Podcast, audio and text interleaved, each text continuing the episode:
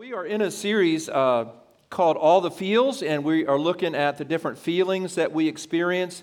So, um, we are looking today at a, at a new feeling. We talked about uh, anxiety. Uh, Joel last week talked about fear. Uh, we talked about the week before about love. So we're looking at all these different feelings. Today we're going to look at what I consider to be the most unpopular feeling, the most unpopular feeling, and that is the feeling of, of sadness. We're going to be talking about sadness today. Now, sadness is one of those feelings that is unpopular. You know, if there was a table with all the feelings on a table and you were given one choice to pick out any feeling, nobody would pick up the feeling of sadness. But sadness is one of those realities of our existence. It's sort of how we are. I don't know if you use these uh, emojis when you make a text. Uh, how many know what an emoji is? A little text, little, little, little circle face there. Uh, do you know what the most popular emoji is? Here's the most popular one.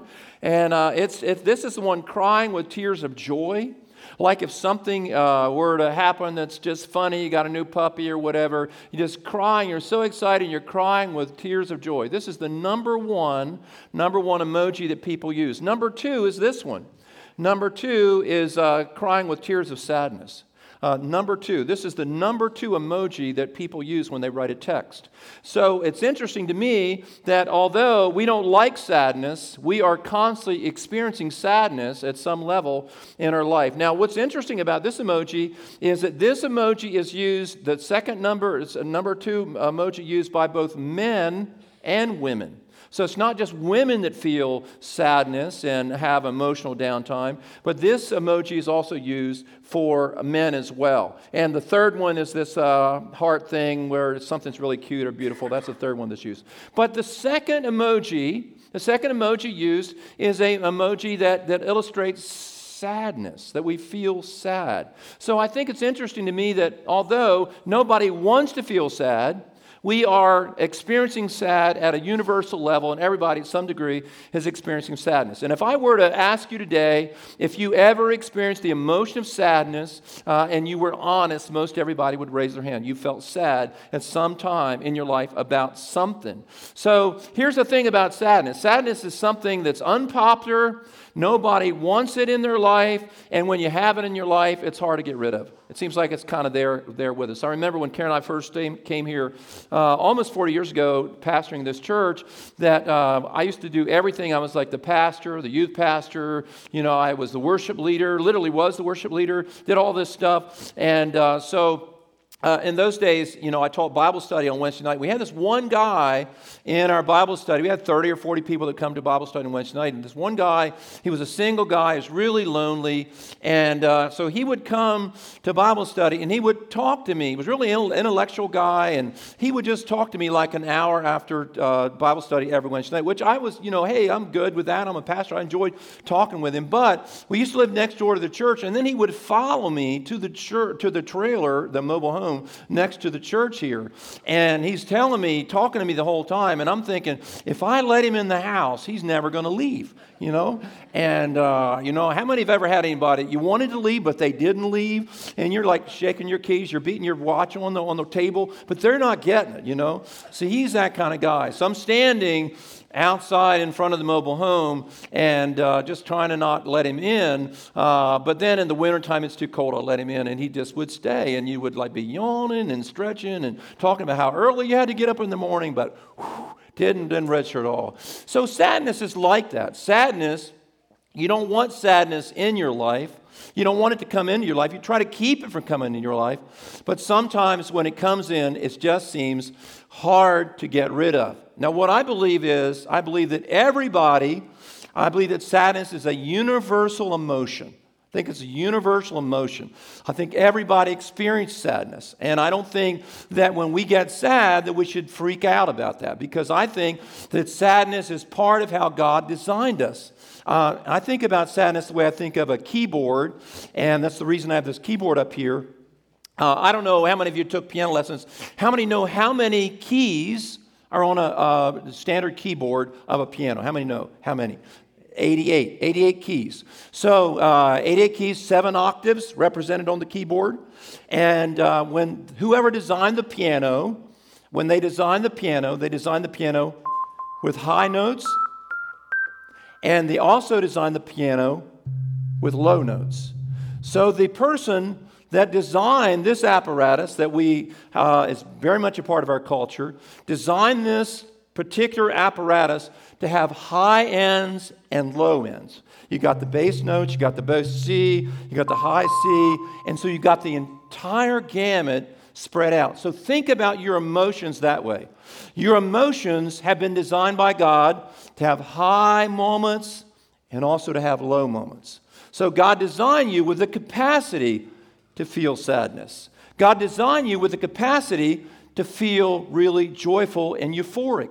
I remember when uh, Karen and I mentioned that mobile home we used to live in. We lived in it for five years, and we finally got our first house, a little rancher about five miles from here, and we were so excited. I remember, you know, we applied to the bank for the mortgage and all that, and, and I remember I was by myself when the bank called. Karen, I think, had the boys. She was over to her mom and dad's house over in Seaford, so I was at home alone, and the, uh, the banker called and said, hey, you got your mortgage, you're going to get your house. And I remember, you know, five years, you know, we were living in the mobile home. We were wanting a house, and then we got our first house. How many remember your first house? Nothing like the first house you own.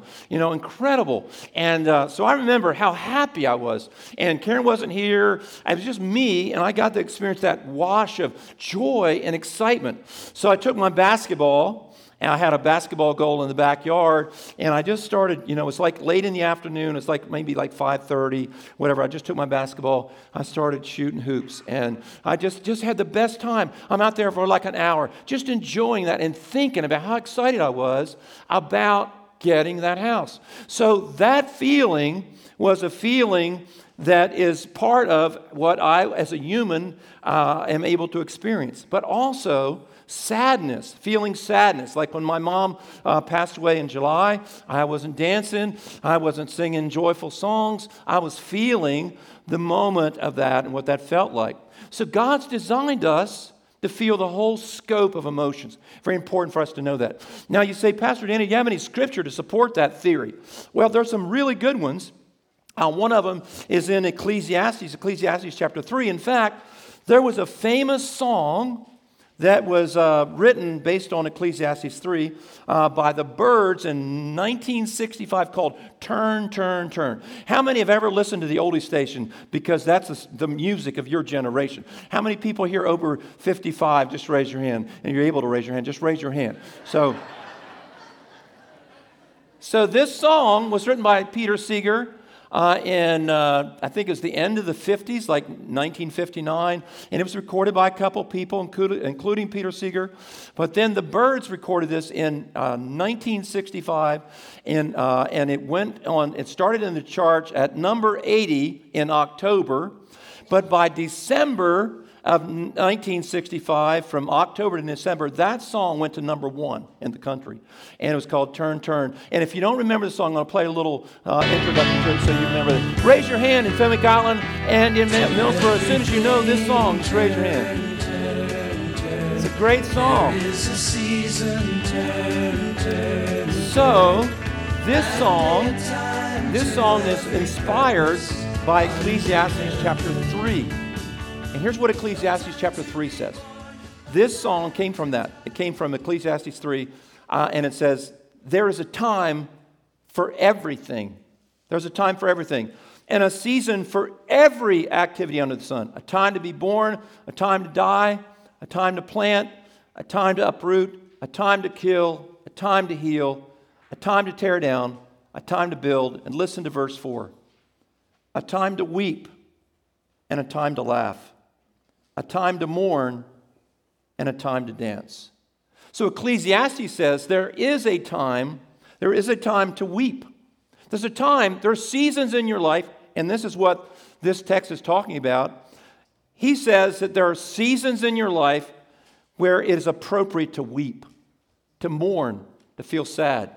Then there's appropriate times for you to laugh, and then there's time to mourn and a time to dance. So when you think about uh, your emotions, think about this particular idea that God gave you the full scope of emotions for you to feel everything. Now, here's what I think happens when we become Christians.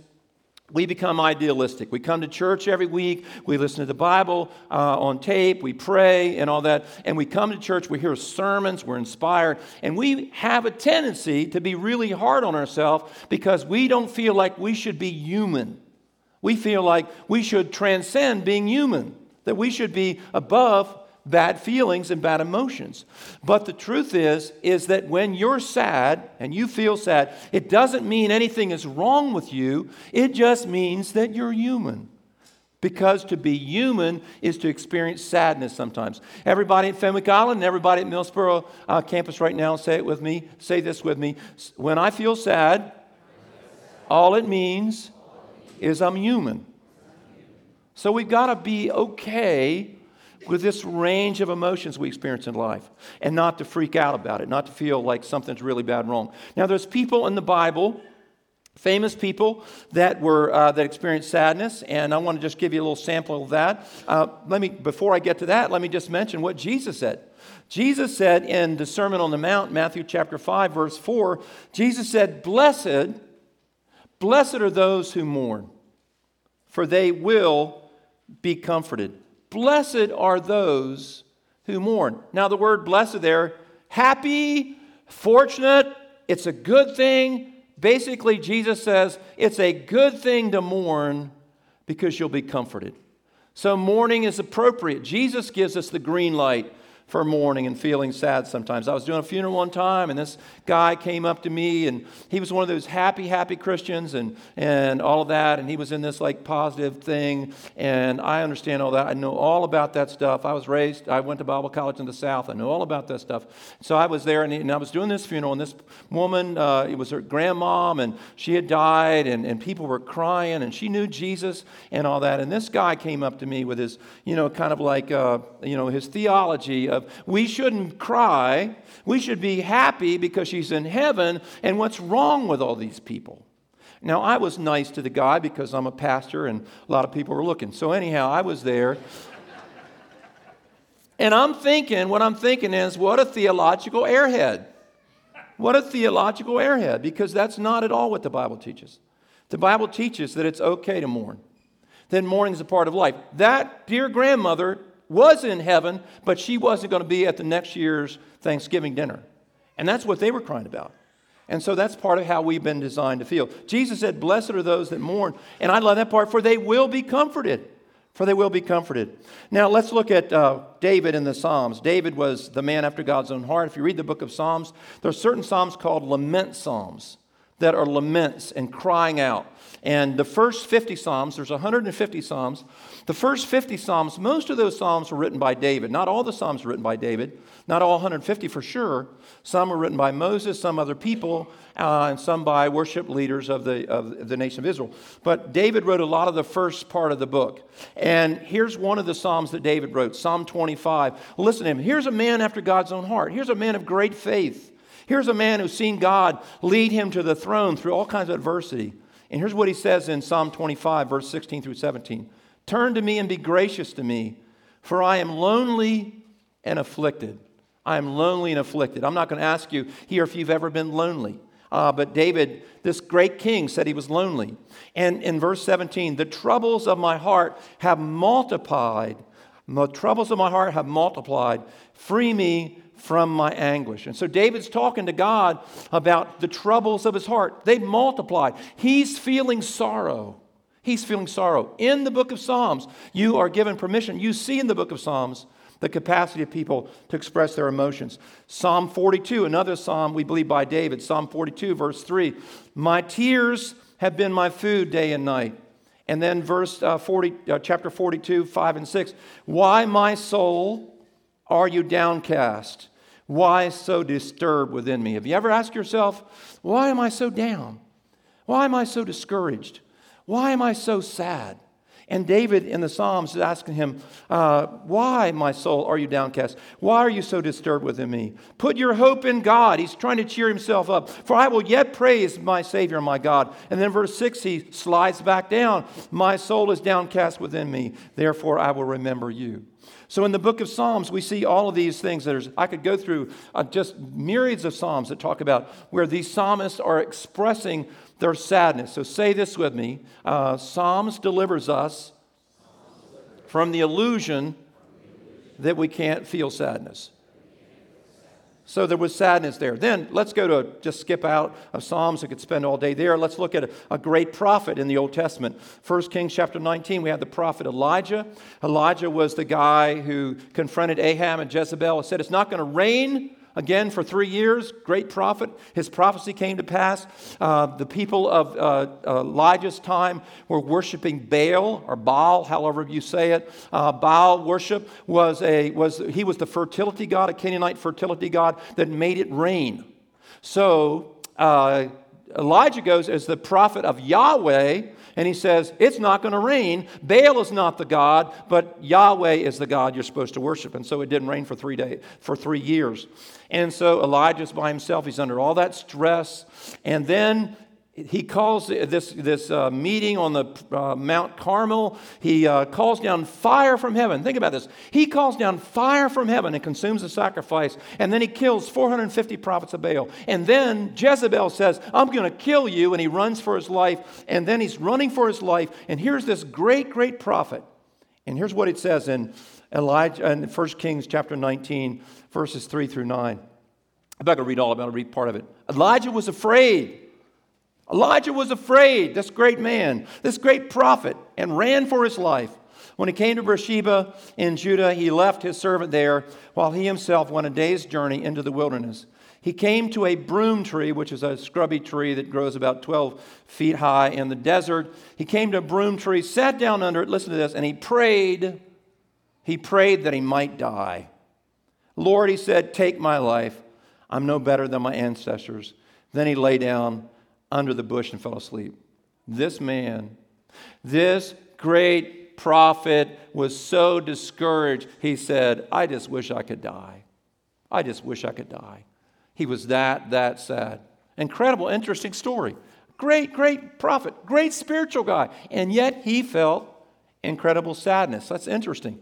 Now, what happens in that story is interesting. The Bible says that he, he falls asleep under the tree. Now, let me give you a little formula, very important formula. Extended stress plus fatigue equals sadness. Extended stress plus fatigue gives birth to sadness. He's been under pressure for a long time. He's been under all this stuff for a long time. He's been facing, and now he's tired and he's wore out. And because he's wore out, he's sad and he's emotionally spent and he's lost perspective. He's lost the perspective. He's wrong. He says, I'm the only prophet left, and God has 7,000 prophets that are still serving the Lord, and he's completely lost his perspective. But let me, let me just encourage you. In the story, it says he fell asleep. He sleeps for a long time. Then an angel taps on the shoulder, has made him some bread and some water. He eats the bread, he drinks the water, goes back down to sleep. He sleeps again, and then he wakes up, and the angel gives him some more bread. There's an insight in here how you deal with sadness sometimes. Sometimes sadness has to do with how your body and your mind feels. Because this, because your body and your mind are very close neighbors with your emotions. So when you're mentally tired and your body is tired, you're going to get sad. Now, this happened to me. This happened to me uh, Friday, Friday, I had exercised a lot this week, a lot, a lot more than I normally did, and uh, like almost twice as much. And I did a lot of exercising. And when I got to Friday this week, uh, and I had our little date thing we do and went out to lunch and uh, walked around and did stuff and went to stores and we went to see a movie and, and the things we normally do. But when I came home and sort of in the afternoon, I was a little down. I was a little, little melancholy. And I'm like, you know, why should I be melancholy? You know, why am I feeling that? So I came home and we like, we were like watching TV in bed and trying to read something. And then at nine o'clock, I went to bed. I went to sleep. We turned the lights out and I went to sleep. How many have ever gone to sleep at nine o'clock and felt like a little piece of heaven just came in? You're just going to sleep early. Now, the, if you're a millennial, you have no idea what we're talking about. You're like, what in the world? Why would anybody go to bed at nine o'clock? Let me tell you something. There's days coming when you're going to look forward to going to bed at nine o'clock and you're going to love it.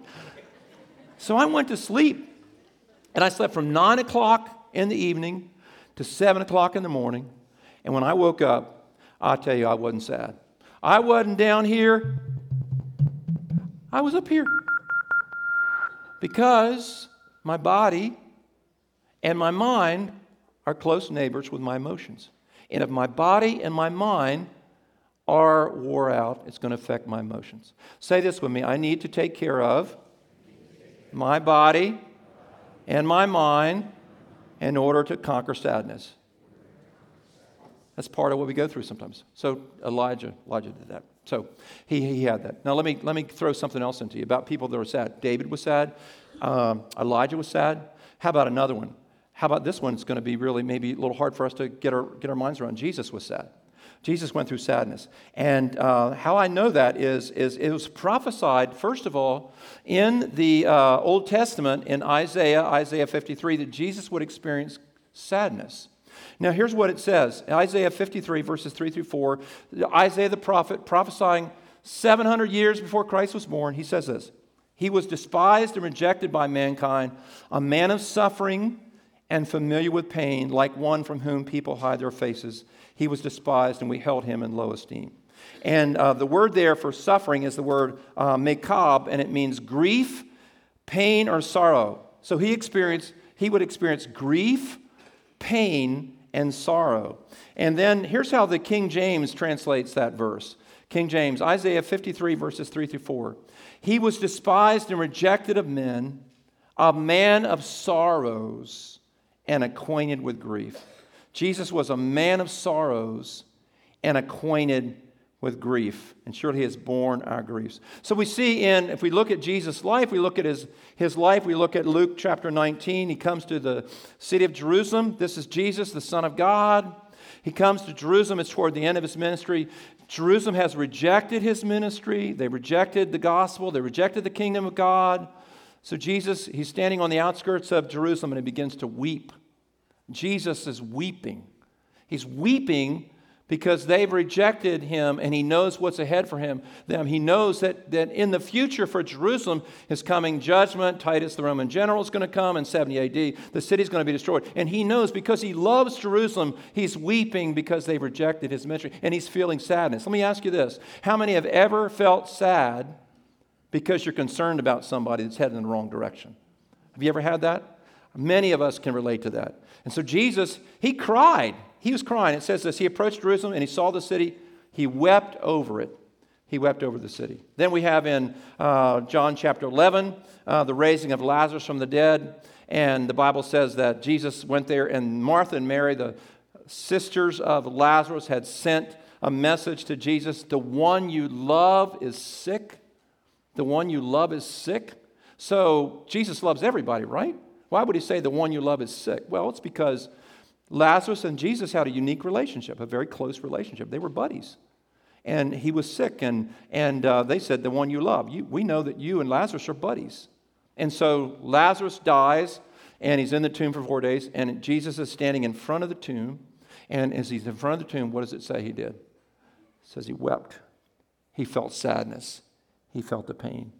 So if Jesus can feel sadness, and he was designed to feel sad, then when we feel sad, it's not the end of the world. It just means that we are human. Let me give you a little, you want to learn a little theology here?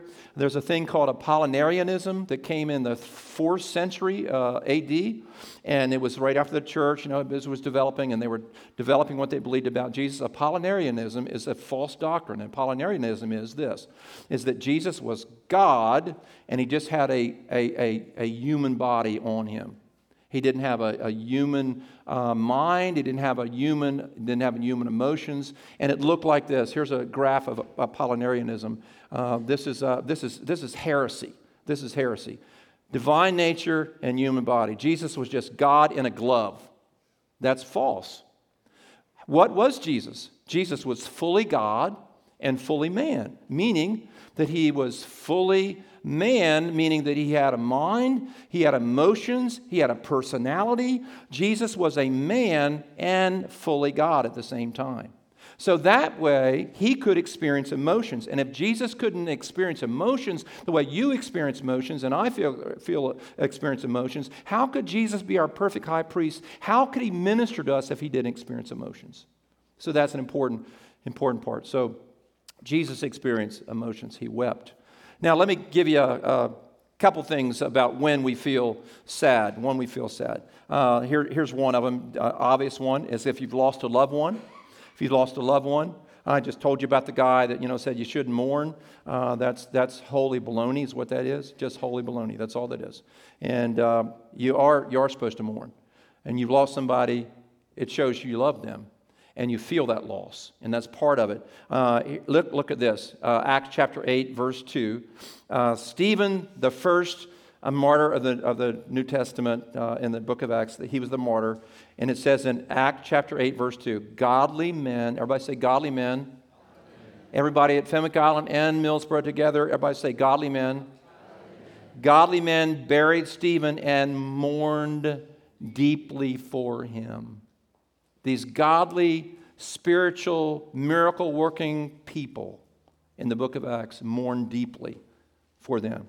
And so it says in the book of uh, 1 Thessalonians, uh, you shouldn't grieve like the rest of men who have no hope. We are to grieve, but we grieve differently. At funerals, when I do a funeral where there's somebody that know, knew the Lord and they're, they're going to heaven, and if I know the family well at the graveside, which is an awkward time, I always say this little thing. I tell them about this guy named Sam Pease that died. And his epitaph on his, on his tombstone said, uh, Here lies Sam Pease beneath the sod. Pease is not here, just the pod. Pease shelled out and went to God. How many know that when you, a person knows Jesus, they go and they be with the Lord. And my mom, when I think about her, she's with the Lord and all that. I just I see her. I've had a couple dreams about my mom since she passed away in July, and uh, one was really really cool. She's so young and so happy. And I, I don't know if you dream about your loved ones, but that's uh, that was been a cool thing. And uh, she gave me a this is crazy. I, I, didn't tell anybody in the first service this. I'm just, I'm just telling you here. So I saw, I, she, she gave me a, a, a bag. I had a bow tie in it. She handed it to me. And my mom was a gift giver. She always gave gifts. So she handed me this bow tie. I put one of the, not one of those kind you clip on, but kind you tie on. She handed it to me and uh, she looked at me and said, Aren't you going to thank me? And that was the end of the dream. So anyhow, that's what she said. just like my mom. Aren't you going to thank me? That was her, right? You know, so. Okay, what do you do when, uh, you know, uh, sometimes you, you, when you're mourning because you lost somebody, that's part of what brings sadness. The other times, sometimes you're in transition. When you go through transitions, times of transition can lead us to a great deal of sadness sometimes. And uh, it could be kids moving out, retirement, loss of a loved one, change in function of the company, change in your body, all kinds of things, transitions in your, in your life. Uh, Karen, I, I, asked her if I could tell this story about her. You've heard me tell this before. When Karen was 40, she went into a depression, and uh, Karen is, she is not a depressed person. I mean, she's like a happiest person, steady, strong. I mean, she's just like on top of her game. She's uh, always that way. And uh, I've never met anybody just as stable as she is, just steady. You know, I'm a little more like this, and she's like, she's just like steady. And, uh, but when, when she turned about 40, she went into this time of sadness and depression. And so we're trying to figure this out, and she saw a counselor, and we're processing all this. And, uh, and uh, you know different things were going on. We, had, we were building this building, I think, at the time. We had a major family in the church that we were very close to. The, the husband died of cancer. A number of things that happened to us during that season, and um, and so she sort of took all that in.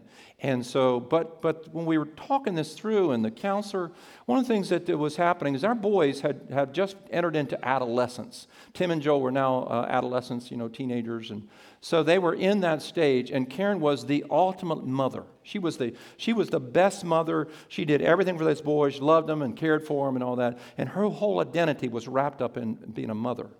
And what happened was, was, was those boys got older, they went into adolescence. They quit looking at Karen and revering her, you know, like the, the you know, queen of everything, and they started turning their gaze toward me as their dad, and I played a more significant role in that t- period of their instruction and raising them. And Karen was feeling that loss, and so she went into that sadness. So sometimes when you're in transitions, transition can lead you into time of sadness. And so it's important that our identity is not simply in what we do or our title, where our identity is in the Lord, that the Lord is the one who sustains us and keeps us. So that's important. So what do you do about sadness? Here you go. First thing, first thing you do about sadness and you feel some sadness is number 1, you don't panic. Everybody say don't panic. Don't panic. So here's the thing. You know, if you're feeling some sadness, don't panic. Don't feel like, oh my gosh, this is the end of the world. I'm feeling sad. I'm never going to be normal again. And you feel this horrible, horrible sadness, and you're experiencing that. And you just take it in, and it just really, and you're afraid that, you know, hey, you're just afraid that you're experiencing that sadness. Now, remember this to be sad is to be human. Say it with me one, time, one more time. To be sad is to be human. So here's, here I've got this theory.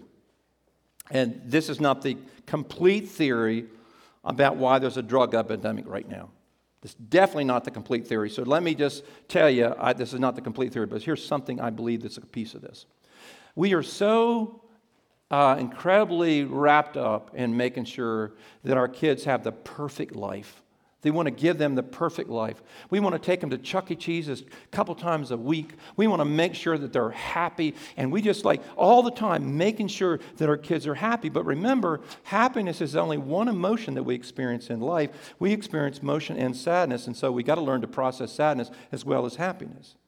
So we want to make things happen. I remember when I was a kid, I remember that uh, when I, I, we were supposed to go to Trap Pond one Saturday, I was all excited, couldn't wait all week going to Trap Pond on Saturday. It rained on Saturday. And my parents, you know, didn't put me up in the car and take me somewhere and take me bowling and everything. They just let me look out the window and watch it rain. That's what they let me do. they let me experience that sadness, you know, that disappointment. Because there's a whole lot of that in life. So sometimes we want to make everything so perfect for our kids and protect their happiness to the point when they finally get in the real world and they experience sadness, if they don't know what to do with it. Because sadness is part of life. It's part of life. Now, our kids you know, are living with us right now. You know, Joel and uh, and Stacy, and we have two grandkids with us, Nora and Nixon. Uh, we're having a great time, enjoying it. And I know I talk about it every week. I make fun about it, but I, we're having a good time. But the uh, Nixon is, is stays in uh, Karen's little office there. Got a little bed in there for him, and uh, you know he's he's a he's a pistol. You know, we're just praying for Nixon to find Jesus soon. So anyway, we're. so Nixon we went in the other day, and uh, Nixon had taken a magic marker and drawn a big thing over his bed on, on our wall, on Karen's wall there. So, whew, that's, you know, our, I mean, our house, you know, it's our, our, main, our main investment, you know. How many love your house? You love your walls. I mean, we love our house, love our walls. So, I mean, so we, we shared it with, with uh, Joel and Stacy, and they're in there interrogating. You know, Nixon said he didn't do it. He didn't do it. it wasn't him. Somebody climbed in the window in the middle of the night. He didn't do it but he threw his sister under the bus. It was Nora that did it, you know. So he said, Nora did it, you know. And finally, Nixon, the Holy Spirit got on him, you know, and he, he confessed he did it. And I, I said, Joel, I, you're interrogating because it doesn't matter who did it. You're going to pay for it. So it doesn't matter, really. really doesn't matter. But I remember how, you know, we are like freaked out about that because, oh, ah, man, our, our, wall, we got to get that thing painted and get it covered up. The big magic marker thing on the wall there. And I think when when we feel sad, we we panic and we'll do anything we can to cover that up. We'll drink too much. We'll do something we shouldn't do with some illegal substance. We're trying to erase that sadness. But sadness and feeling pain is a part of being human. So don't be afraid about it. And we need to tell our kids hey, listen, there's, there's things in life that are sad. You're going to just experience that. You've got to learn to get good at that because it's part of life. Life is not living, uh, you know, on the top of the mountain all the time. Life is life is life for people who know Jesus and people who don't know Jesus. And we need to let the Lord help us deal with our sadness because that is just part of life. So just say this with me. Those of you in Fenwick Island and those of you right here, say this. When I'm sad, it's not the end of the world. It just means I'm human. So don't panic. Don't pull away from people. You know, you need to do the exact opposite of what you think you want to do when you're sad. Because when you're sad, you pull away from people, and you should pull in and be with people. And you should, you know, connect to church, and you should connect to small group.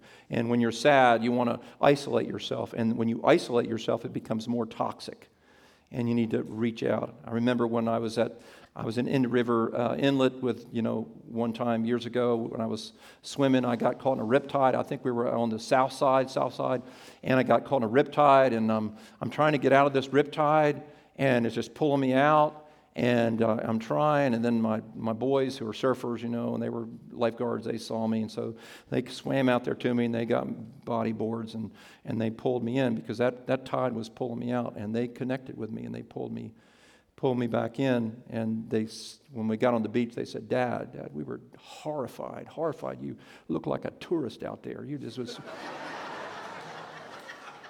I was horrified. They were like so embarrassed, you know. Sometimes you need people to connect with you, you know, to connect with you and help you. And the last thing, last thing about sadness is be patient. Be patient. It says in the book of Psalms, weeping may endure for the night, but joy comes in the morning. Weeping may endure for the night, but joy comes in the morning. Psalm 30 says, You have, torn, you have turned my mourning into dancing. Weeping may endure for the night, but joy comes in the morning. It is not here to stay, it is not your future forever. The Lord is going to lift you out of that pit that you are in.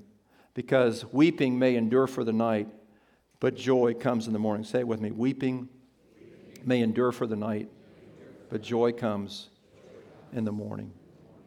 It's important to know. We, we just think, oh my gosh, this is going to be our life. I was going to uh, play tennis this week. Uh, I get up early. Sunday, uh, I play 6:30 on Monday mornings at, at the gym at 6:30 to play, and then uh, other mornings, 7 o'clock. And I play down the plantations in, uh, in Rehoboth and go down Route 24, and, and I pull in there. And so uh, what's been happening is, you know, I've been coming in, you know, it's so cold. You know, I got my spandex on. I look like a girl. I got my spandex on and my shorts, and, and it's so cold. I pull in the parking lot. It's dark, and it's windy, and it's cold. But this week, I was I was going, I think it was Tuesday morning, I was going to tennis, and I, and I wasn't even near. I was on time, I wasn't even near the plantation uh, tennis club yet, and the sun was coming up over the field, and I could see the ball of sun coming up. It was getting lighter. The season's changing. It's been a season of darkness, but the season is changing and it's becoming light. Now, I know that time change is going to come, it's going to mess the whole illustration up, but anyhow. Here's what I want you to know your season of darkness, your season of sadness is not indefinite.